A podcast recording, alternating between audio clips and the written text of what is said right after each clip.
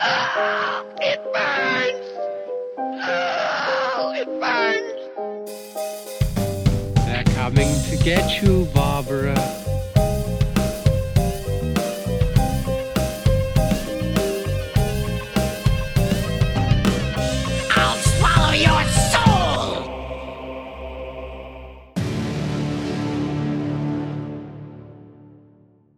To episode four of the Real Demons of Pop Culture. I am your host, Dr. J, retired demon hunter and knower of things, also known as the horror author, James Ippoliti. And this week, we're going to talk about my friend Pazuzu. I really dig Pazuzu as far as like the look of this beast. It's just so cool. But you probably know Pazuzu from the 1970s horror film The Exorcist because Pazuzu is the demon that possesses young Regan in that movie. What other pop culture areas may have you seen Pazuzu? Well, the TV show Constantine, you will find Pazuzu makes an appearance. Obviously, The Exorcist, but in addition to The Exorcist, there's the other sequels, as well as the FX series, which I'm really enjoying. I'm way behind on this series. I'm not that far into it, but I'm enjoying the hell out of it. So, the uh, Gorillaz have an album cover, and there's a graphic novel called The Demon of the Eiffel Tower. Also, Pazuzu makes an appearance my friend Chris, who uh, literally Pazuzu is ruining his life every day. It's just, oh God, Pazuzu. Like to him, Pazuzu is the most evil thing possible in the world. It- when it- he wants to talk about the the biggest demon, it's always Pazuzu, and that's not wrong. He is labeled a king of demons. He's definitely royalty when it comes to demons. However, a curator in the British Museum, Irving Finkel.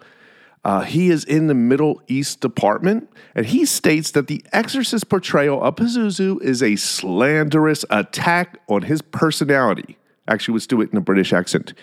I find it a slanderous attack on his personality. That's pretty bad. Let's find out why, shall we? One thing I want to talk about, and this is going to come up a lot in this series, is the word demon. The word demon was translated to Greek, and even then, it wasn't really evil. So the ancient Mesopotamian way of talking about these is just like a spirit. Like it wasn't that spirits back then were all good or all evil. You know, a lot of them played both sides. And we're going to find that out when we learn about Pazuzu today. So just keep that in mind that when we use the word demon in the modern Christian sense, where everything is evil, it's not the way that word would have been used in ancient times. Now, a lot of early Christians, they did believe that these other gods existed, these other beings. But in their religion, there's only one God. So, and the same with the Jewish faith, there's only one God. So they accepted the fact that these other beings, these other spirits were out there, but they were part of Satan's uh, troop. And so, therefore, all these other deities were demonized.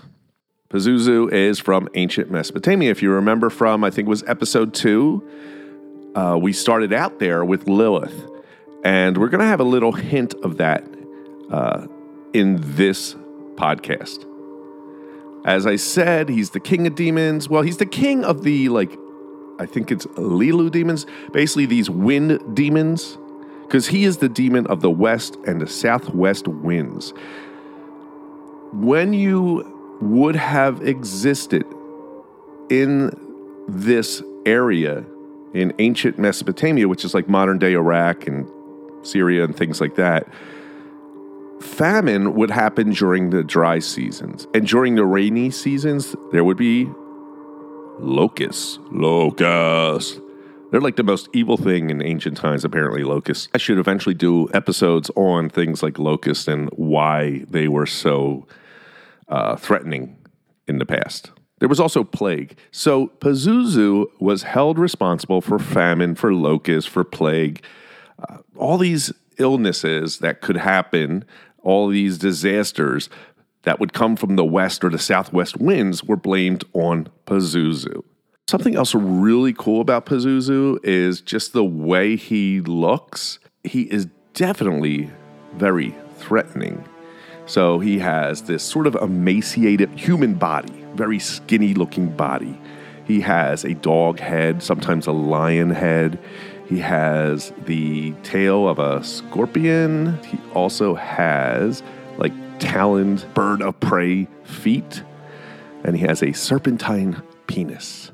I have found that when you go online and you look up descriptions of Pazuzu, some just avoid the penis. And I'm like, why would anybody avoid talking about the erect serpentine penis? It's like one of the most prevalent things when you stare at a statue of Pazuzu.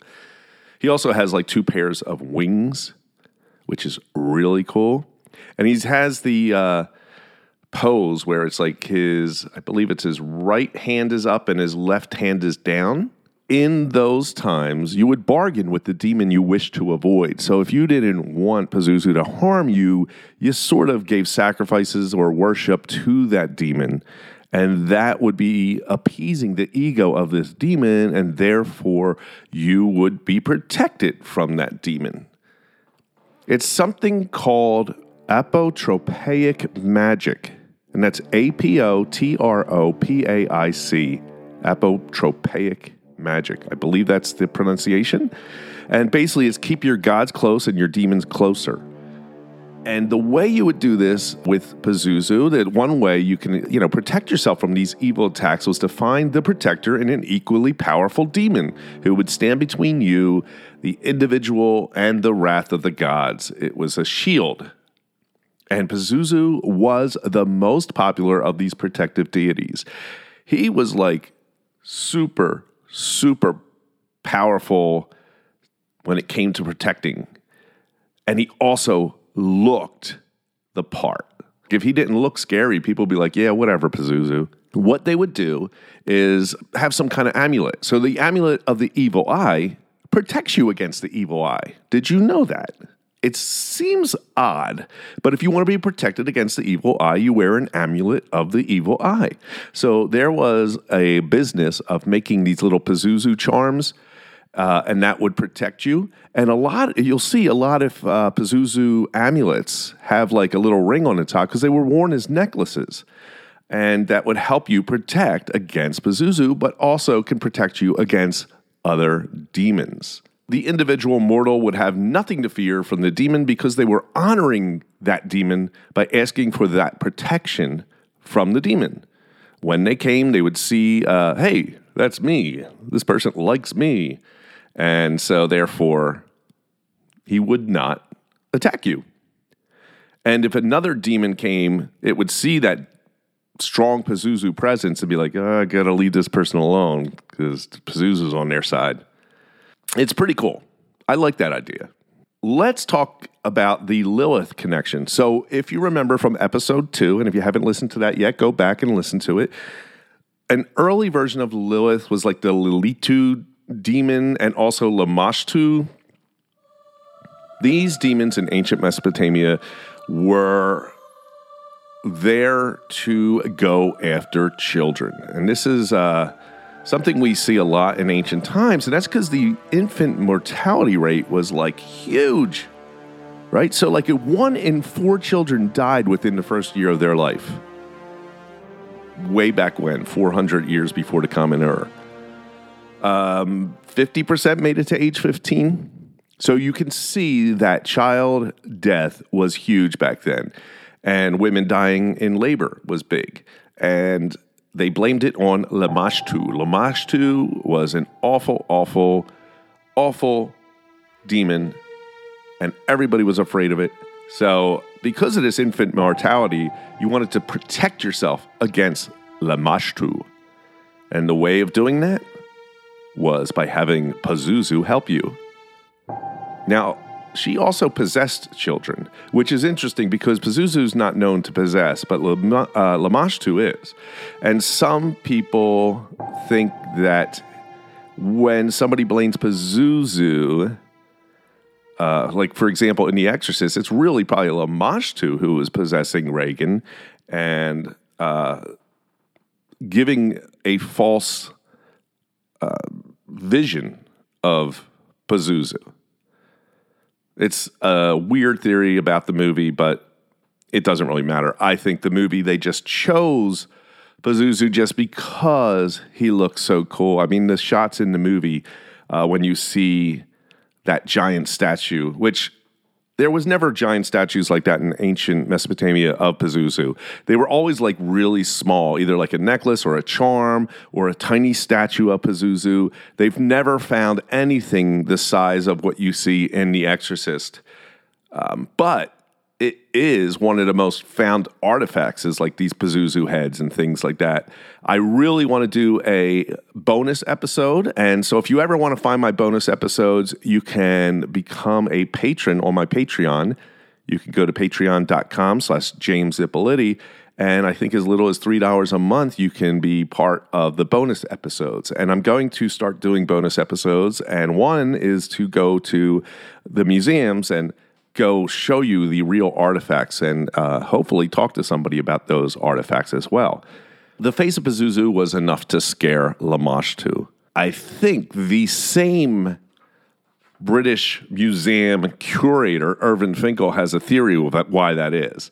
And it, I don't know if I agree with it, but some people claim that Pazuzu and Lamashtu were married, got divorced, and just like you don't want to see your ex, like your ex just the minute you see them, you want to get away from them. That is the idea that we have with Pazuzu and Lamashtu. I don't know. I think that's a stretch, but it is possible. I mean, all those gods and demons back then would always be marrying and breaking up and all kinds of weird stuff. That is our demon for this week, Pazuzu. If you have any questions, you can find me on Twitter at James Ippoliti. Tweet me something if you have an idea for a future episode. Check it out. Next, well, not next week. We're going to do these every two weeks. And in two weeks, I'm going to do Vecna from Stranger Things Season 4. We're going to talk about that demon and everything you want to know about it. You'll find out here on The Real Demons of Pop Culture. Peace. Be sure to follow me on TikTok at James Ippoliti. I'll be back in two weeks with a brand new episode. The Real Demons of Pop Culture is a Guerrilla Delphia production.